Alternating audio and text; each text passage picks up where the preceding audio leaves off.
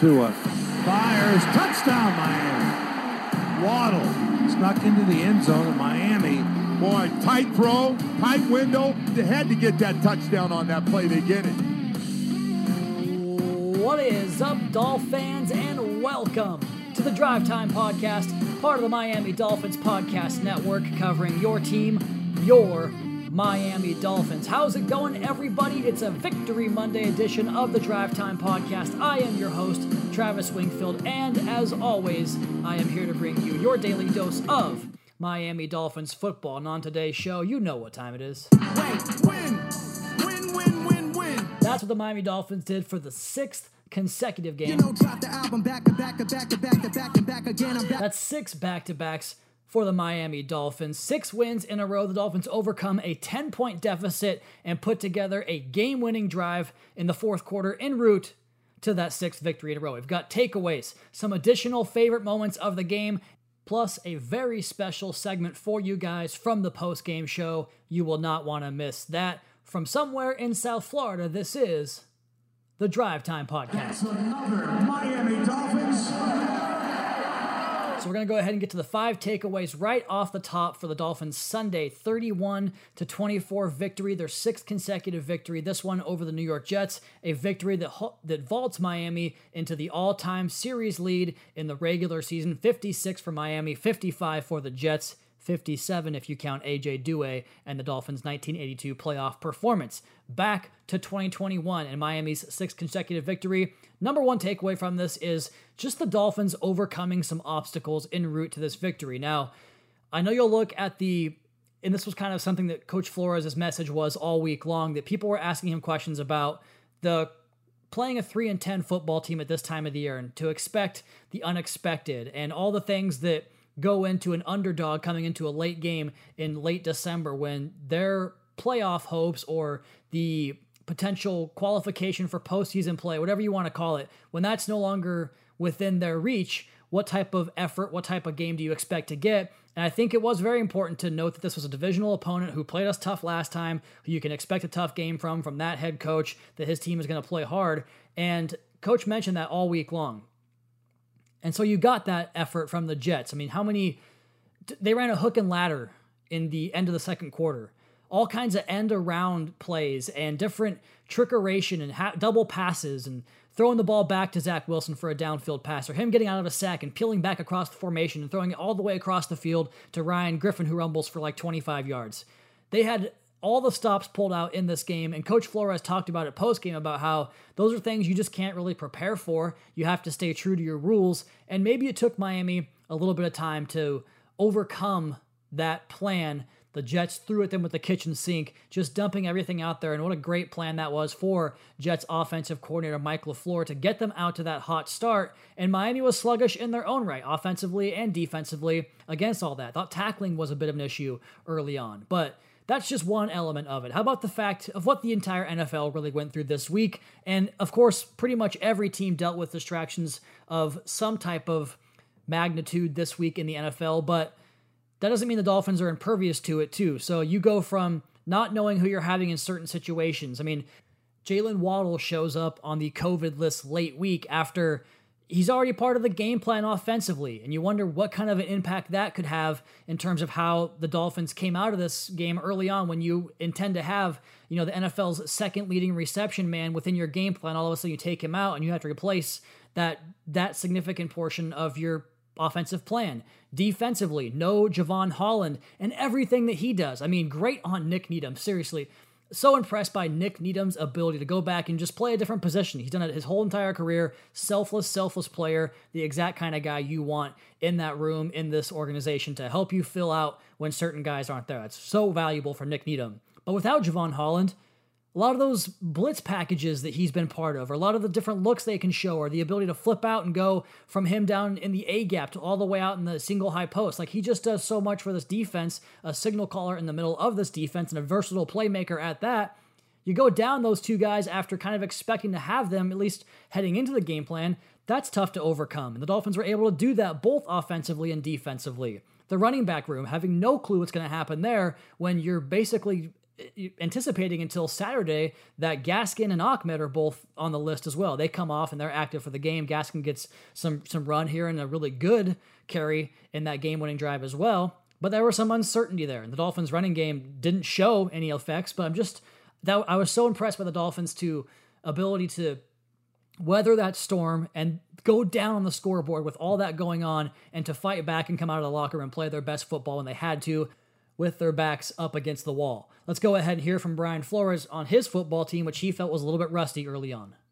You know, I think you know, I think as a team we were rusty in a lot of areas. You know, some penalties, some missed tackles. Um, you know, so I'm not going to put it on on, on Tua. Um, obviously, he has some some plays he, he, he wants back, but you know, he battled back. Uh, took us right back down the field after you know the turnover, um, and, and, punched it in.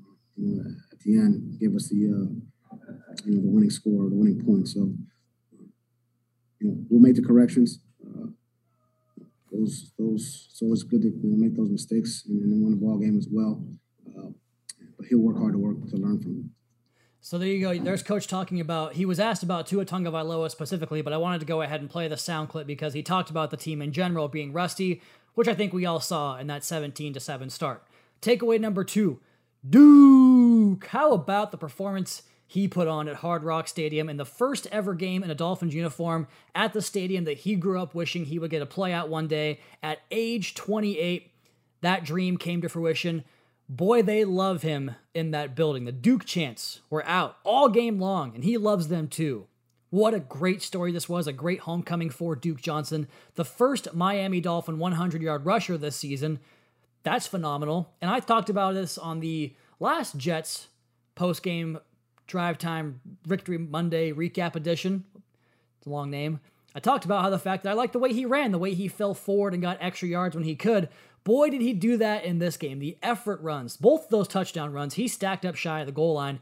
Didn't matter. He finished off the run and pushed it into the end zone, and also good on the offensive line for helping. That's not a single man effort. The offensive line and the running back help make that happen. And that was the case all day long, getting off tackles. Even in the short yardage runs where he's stacked up behind the line, he finds a way to progress and get across the, the chains and move the, move the sticks and get first downs with the effort runs, getting out wide on so many of those toss sweeps where he showed you a bit of his speed and urgency, but the stiff arm he showed, the strength and the stiff arm to put guys who are chasing him and pursuing him with that angle to the sideline and he puts them on their back with the stiff arm.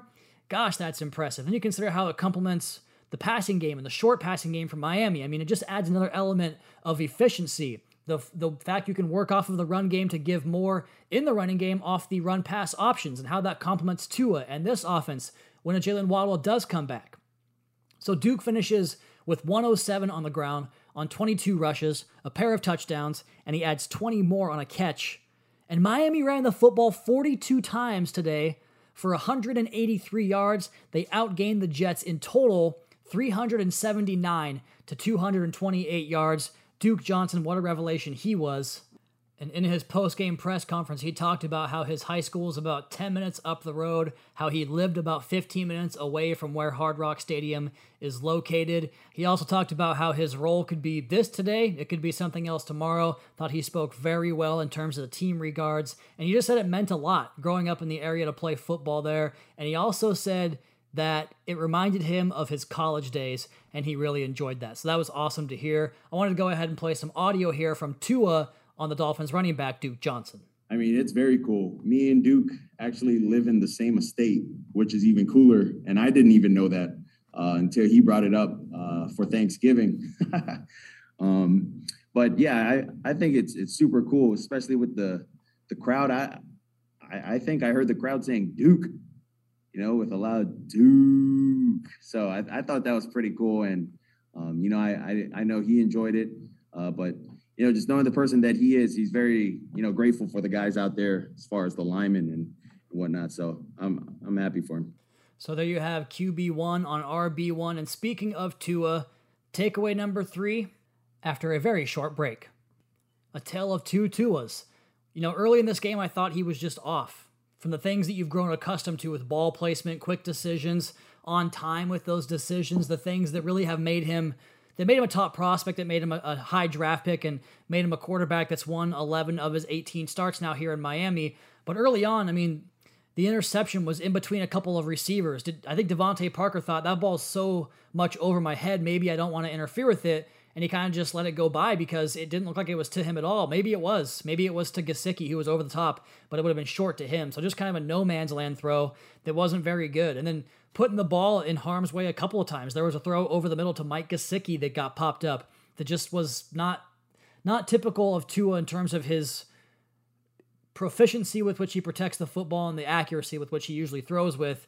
The deep shot to, to Albert Wilson. I talked about it being late in the uh, in my tweet after the throw happened during the game, and a lot of you said, "Yeah, that's an underthrown ball." Yeah, it is, and I think there's a couple of elements to go into that because on that concept, you see Parker kind of runs a corner out to help kind of clear a potential deep post defender, or maybe just to kind of clear space for Wilson to get over the top, and Parker's back is to the quarterback, and it looked like Tua was kind of looking in that direction. It looked to me like a low to high read where you're trying to decipher underneath and then possibly spring one deep. And so when he's kind of on the move and late into the progression, the defense rotates a certain way, and all of a sudden, Albert Wilson's 35, 40 yards down the field by the time the ball's out, and all of a sudden you have to launch one, you know, 65 yards. And we know what Tua is in terms of his game and his skill set, and that's a tough throw to make on the on the move, roll in that direction. So I think it was more about timing than it was anything else, which results in the underthrown ball. But, you know, in terms of we talk about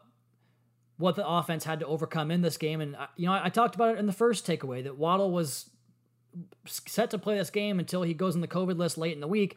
It, it's tough to adjust to a guy that practiced with you for at least a couple days throughout the course of the week and then all of a sudden just isn't there.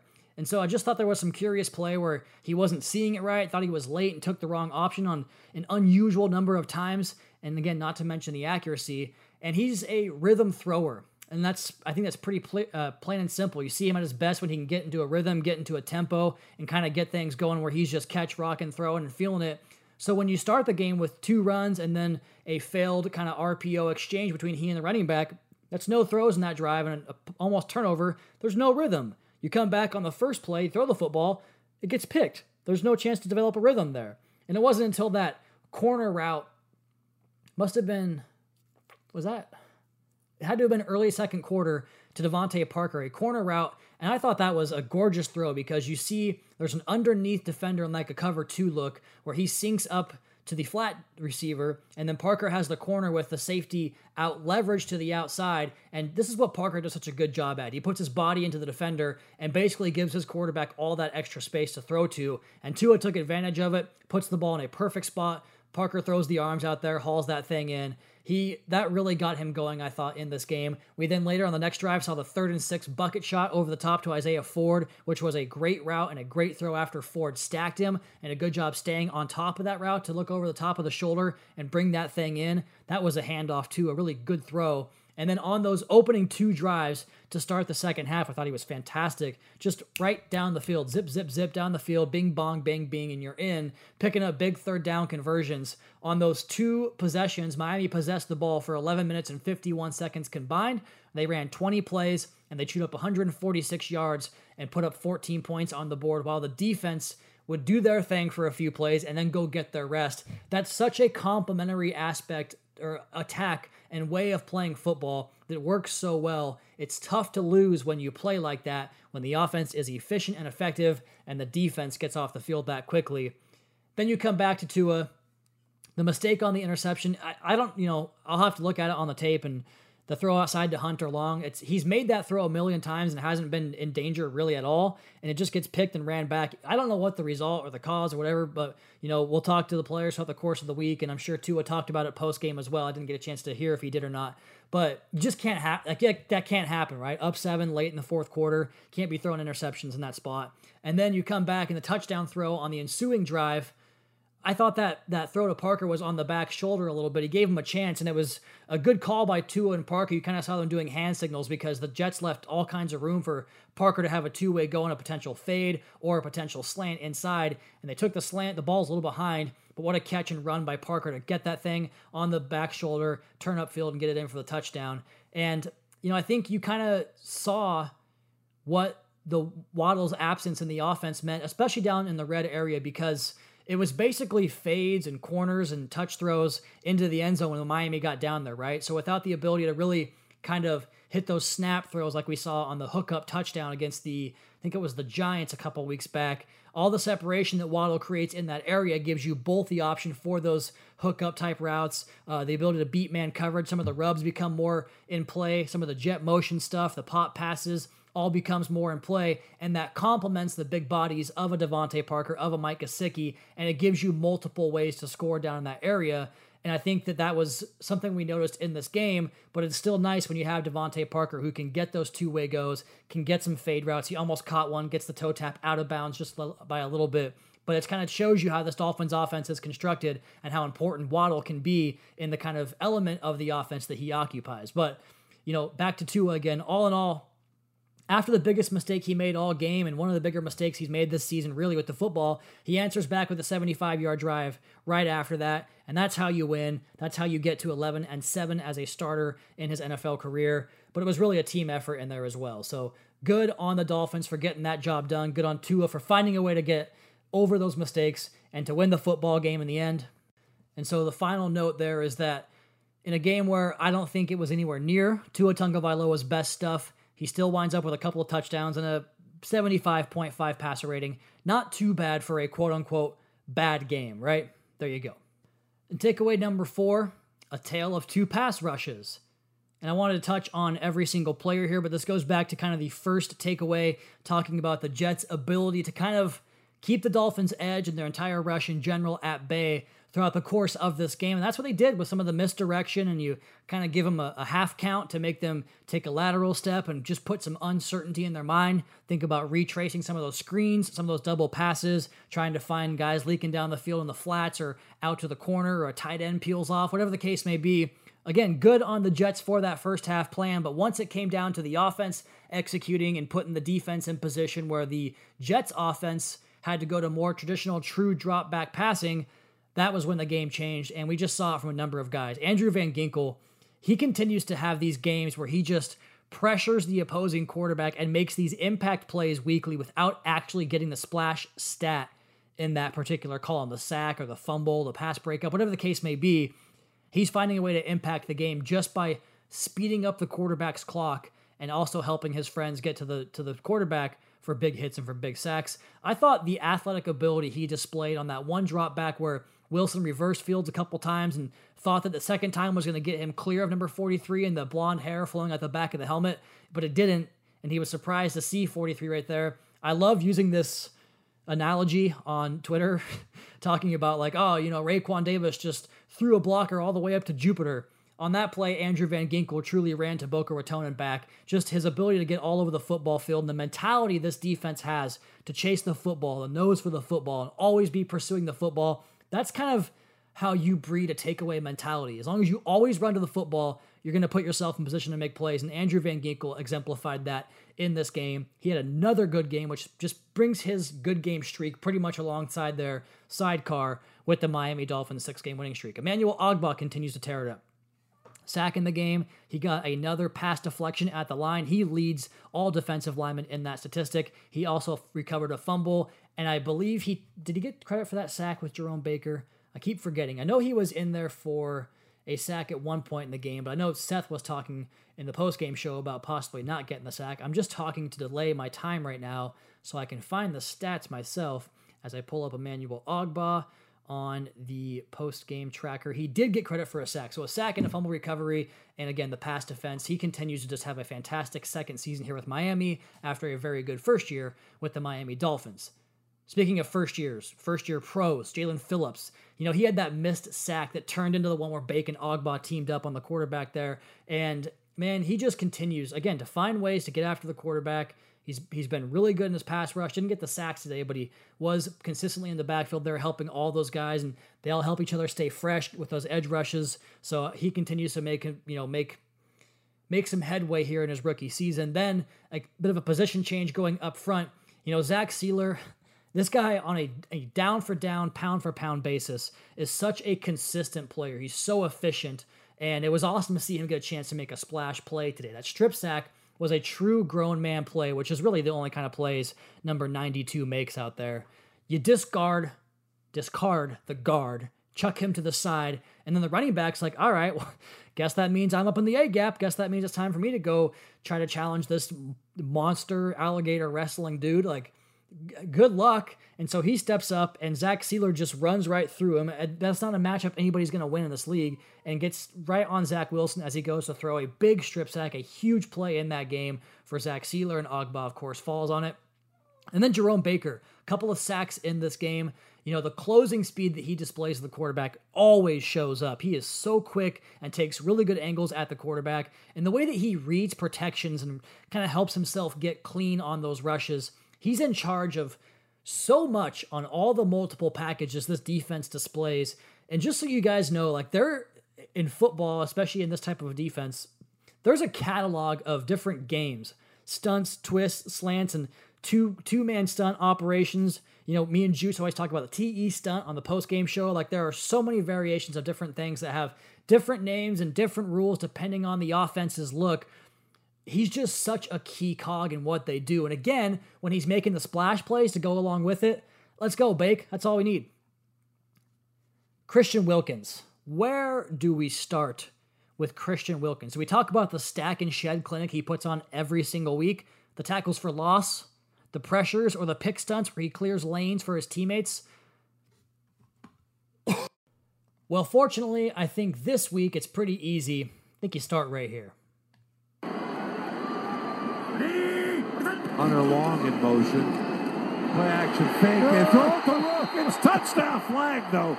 We got a flag, and this may be a. Uh, Wilkins does the Lambeau leap into the stands. They may need, they may need a crane to get him out of there. Defense, number 98. The penalty is declined. That results in a touchdown. They finally got him a score. how, how about, oh boy, now that's a celebration There going go. on right there. That is, hey, Bo, he's that's break- the greatest 300 pound celebration of all time. Well, well, let me tell you what, that big man almost knocked down Roger Goodell when he was drafted. After he got a touchdown, you didn't think he was just going to prance off the field alone, did you?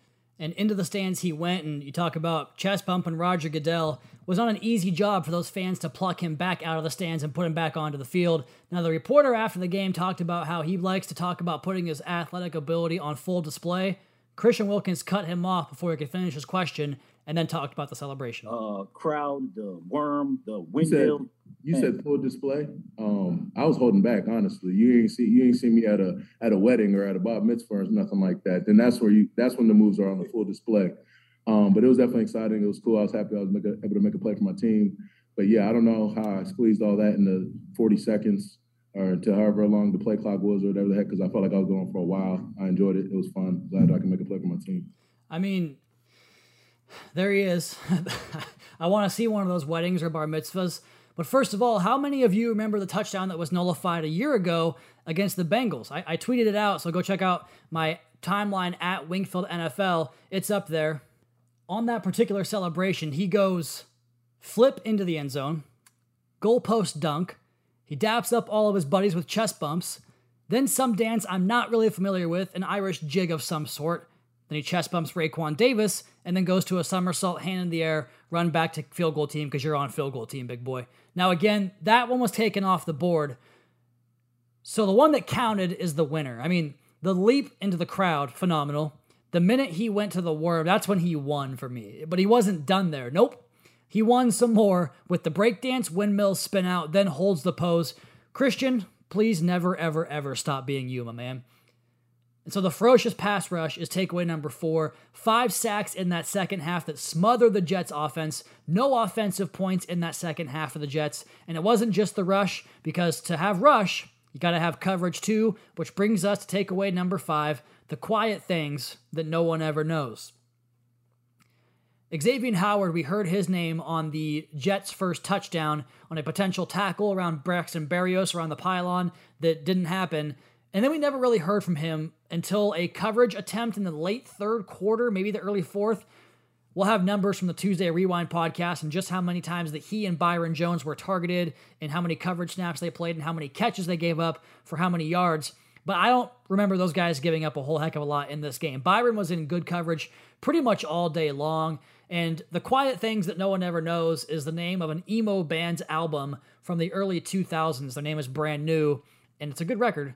And the reason I call this takeaway the same name as their record was because you just rarely hear about those guys as they go about their way shutting down opposing wide receivers. It's fun to watch every single week. So those are your five takeaways. Got a few more things I want to touch on before the outro and the post game show segment, but first, a quick break.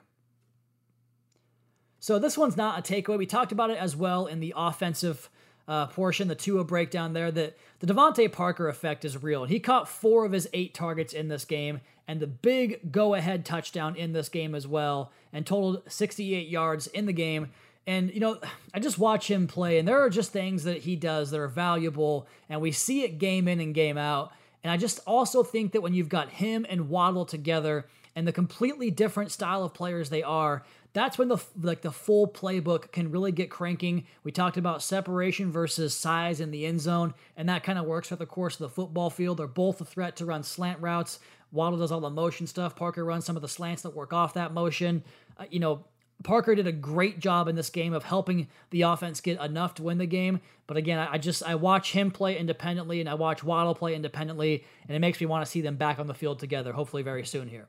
Thought Mike Gesicki had some big catches. We didn't talk about him uh, in the earlier part of the podcast, but he continues to have a couple of big third down catches every week, it seems. How about Isaiah Ford catching three passes for on three targets for 51 yards? And 27 of those came on a third and six play where, like we talked about already, stacks a defensive back, throw goes right over the top into the bucket. That speed out on third down on that first go ahead drive, you know, that went into the fourth quarter. That was a big time catch and a big time route from two uh, from Tua to Ford there, and then another one on a second long where he catches one just shy of the sticks. Another hole shot from Tua where Isaiah Ford's the target there. So a big day for Isaiah. And then on the offensive line, just wanted to mention them real quick. We'll get a good look at them on the tomorrow on tomorrow's podcast. But I thought there was some nice push there in the running game, especially down around the end zone. And then a couple more guys here. Brandon Jones you know that that sack that the Dolphins missed on third down. I think it was Justin Coleman and then maybe Adam Butler had a shot at him in space, and he's athletic as hell, so give him credit for that. But after missing that sack, it was kind of a deflating moment for Brandon Jones to come right back, and he gets Wilson in his crosshairs and gets him to the ground for a negative eight. Thought that was a big time play in the game to put up a second and 18, which helped the defense get off the field. And then Michael Palardy, I thought was very good in this game once again. Three big punts for him from the Dolphins punter. So the out of town scoreboard was pretty good today. Um, essentially, here's what I think you're looking at in the AFC. The North ideally has one one team that goes the division champion. The Ravens, Browns, and Steelers all have tough routes. The Bengals and Browns feel like the best options there. You know, the Ravens would be better as a, a wild card contender at 10 wins for obvious reasons. Out west, the Chargers, they're probably going to get in. They're 8 and 6. They're playing really good right now but they would need to lose two of their final three, and that's with Houston, Denver, and Las Vegas on the schedule. And the latter, Las Vegas, with seven losses, needs one more loss. They play Cleveland, Indy, and the Chargers. Then the East and the South have this or route where this or that can happen. Starting in the South, you need the Colts to lose two against the Cardinals, Raiders, and Jaguars, or the Titans to lose next week against the 49ers as they play Miami in week 17. Or, that's one option, either of those two can happen. Or, out in the East, the Patriots lose the game to the Bills next week. And that's another area where things could get a little bit more interesting in the AFC. All right, that's going to be my Monday Victory Monday recap edition of the Drive Time podcast here. Stay tuned after the outro for our post game show segment. Seth and OJ and I had a special guest. In the meantime, you all please be sure to subscribe to the podcast on Apple Podcast. Leave us a rating, leave us a review. You can follow me on Twitter at Wingfield NFL. Follow the team at Miami Dolphins. Check out the Fish Tank podcast. They have Jed Weaver diving into the tank this week. The YouTube channel for all of our media availabilities and Dolphins Today, as well as MiamiDolphins.com. Until next time, fins up, Caroline. Daddy's coming home.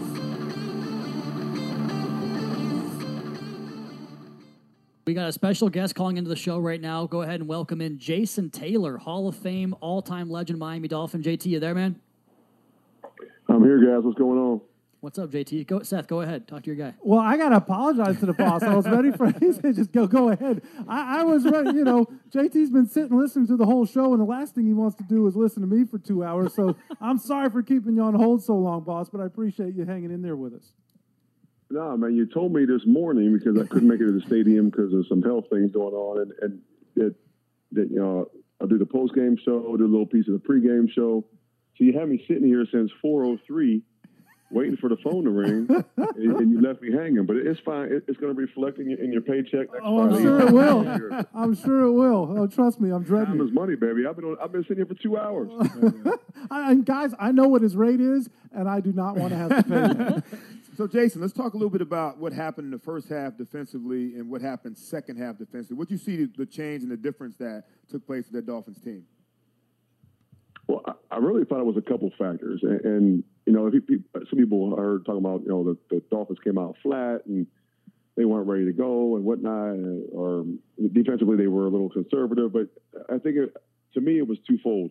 Number one, and it sounds crazy because he's so young, Jevon Holland was out, and I think what Jevon Holland brings to this team and does defensively for them in in their pressure package, also in coverage wise, and whether he's a single high safety or he's down in the box. I think he does so much already at such a young age. So, you know, they, they count on him, rely on him, and they and they trust him to to carry those responsibilities. So him not being in there, I think made a big difference. And then also, you know, you know, no matter how bad a team may look, and you know, or how tough of a season they're having, it, it's still the New York Jets. You know, and it's it's a division foe. You know, they they you know their, their, fan base, I think more so than the players anymore, don't like the Dolphins. You know, there's this there's this rivalry thing that's still sitting out there, and they want to come to Miami and, and play spoiler and, and beat the Dolphins. So they came out, and I give them a lot of credit. They came out a lot of energy. They played hard. They played well. They made plays. You know, they put the, the Dolphins in some tough positions and created some turnovers. So I thought that was that was a thing early on, and then defensively in the second half, I thought I thought the Dolphins got more in a rhythm, understood what the Jets were trying to do offensively, and and, and pressured them a bit more. So you know, as much as people don't want to hear it, I think you got to give the Jets a little credit for coming out and being ready to play, and, and Zach Wilson really handling the game well uh, in the first half. JT, to that point, you mentioned you know the Jets kind of pulled out all the tricks in this game, and I, I, it has to have something to do with the fact that they just wanted to ruin our playoff chances and and go beat their rival. And not just that, but Juice mentioned this too: take the all-time series lead in the Dolphins and Jets rivalry. Now Miami has the 56 to 55 lead in that game. Do you think that kind of had something to do with the fact that Miami's pass rush didn't really get much going early, and then was that what did you see with the five sacks in that second half? Well, I mean, I thought the rush was was fine early on. They didn't necessarily get him down, mm-hmm. you know. But remember, you're not playing Joe Flacco. They played Joe Flacco up in up in New York a few you know a few weeks ago or whatever.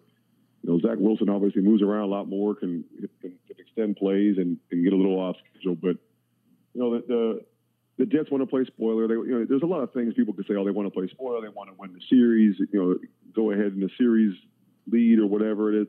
At the end of the day, guys, I, I'm a firm believer, and you know, I think Juice will tell you th- these are these are some of the most competitive people on the face of the earth. They don't want to go out there and get their asses kicked. They don't want to go out and be whatever their record is, three and ten or whatever. I don't even know what they are. Like it, they don't want that. You know, they, they, they want to win, and, and regardless of who's in or who's out, you know, they're missing Elijah Moore. They're missing a lot of a lot of guys on their team, and they're, they're having a tough season. There's a lot of pride still in that locker room. They got a lot of good football players still, and they're and they're going to do anything and everything they can every Sunday, or Monday or Tuesday now or Thursday. Where shoot, we're playing games all the time now, but any anytime they tee it up, you know, these guys are ultimate competitors. They want to win. You know, I've been part of a one of fifteen team, and damn it, every time we left that locker room, you know, for all 15 of those losses, I was trying to win and expected to win. Now I knew we had, we were, you know, kind of handcuffed a little bit in some ways, talent wise and, and coaching wise, but you know, you, you're still competitive. So you know that those things always have to go out the window. And, and re- whether you're the best team in the league, you know, whether you're the Chiefs or the Patriots or whoever you think is the best now, look, Arizona got their asses whooped today by Detroit. Yeah. Yes, they did. You know, you, you there is a there is a lot of pride and competitiveness in alpha males in NFL locker rooms, and you sleep if you want to, you don't get your butt embarrassed. Yeah, I think Coach Flo said the best. What you're talking about, JT, is like uh, they've got a bunch of guys out there that are playing their butts off no matter what, and but they also play well Mhm. for their head coach and Saleh. What do you think about? I mean, a lot of times you see guys that might shut it down on the coach. These guys don't do that, and they showed it the first half.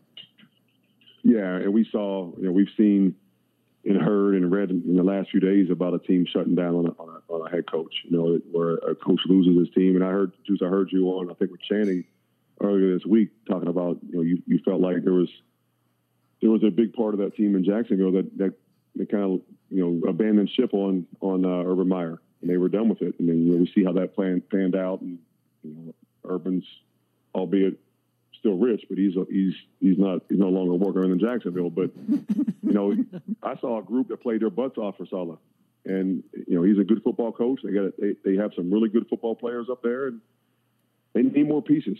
You know, there's a lot of teams in this league that need pieces, and and now it's on their GM and and their coaching staff to to get what they can out of this group and sort of regroup in the offseason and reload. But again, you're, you're going to get everybody's best effort, whether you're the Miami Dolphins, you're the Detroit Lions, or you're the New England Patriots. It doesn't matter. It just you know, people always, you know, you always hear the cliches of oh, any given Sunday, and people kind of laugh at it. Oh, it was a great movie, and maybe that's a good cliche, but no, I'm telling you, in this league, there are a lot of alpha males with bad intentions on Sundays, and you better come ready to play. well, speaking of bad intentions and pass rush, JT, it's a topic that you and I like to discuss. I can remember for years in the last eight to 10 minutes, I would always jump in the elevator with Harvey and we'd go down to the sideline. And for games that we had a lead and we were protecting a lead or we were way up, that was prime time for you. You talked about like you couldn't wait to get back on the field, pin your ears back, and get after them. Did you see some of that today? And just talk about what that means to a pass rusher to just have those opportunities to know that every play you get to turn the corner and go. And and how many zero yard sacks did you have in your career? This is a big point of contention. yeah, we are going to talk about the zero yard sack in a minute for sure. Sorry, go ahead, JT. Well, I'll I'll answer the first part first. You know, it's obviously when you're playing with as a pass rusher, when you're playing with a lead, it's you know, it, it depends on what the lead is. And, and today was a one possession game still, so you can't be as reckless. You understand they're not going to run the ball with a certain amount of time on the clock, but we also need to keep them in bounds. So you're not playing as reckless as you could if you're playing for the you know the New England Patriots for 15 years. Or you're playing with you know the uh, Peyton Manning Colts when they always had leads. You know, you just Dwight Freeney and Robert Mathis would just tee it up. You know for three quarters of the game. And yeah, I was jealous. I'm not gonna lie. I, I, we can't tell. We can't tell. Doesn't still bother. Yeah, exactly.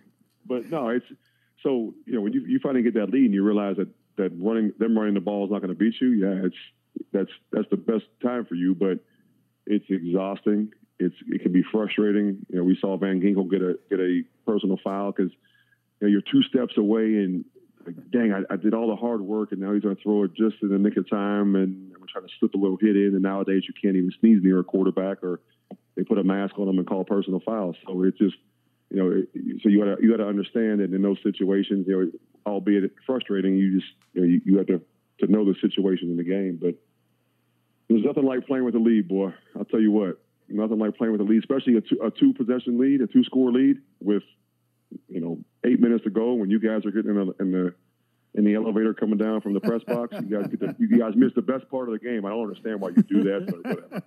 Hall of Famer Jason Taylor, we appreciate you, man, jumping on with us here. Looking forward to getting you back in the booth next week, JT. Thanks, man. All right, all right, guys. Have a great one. Appreciate it. Thanks, Jay. Take care, JT.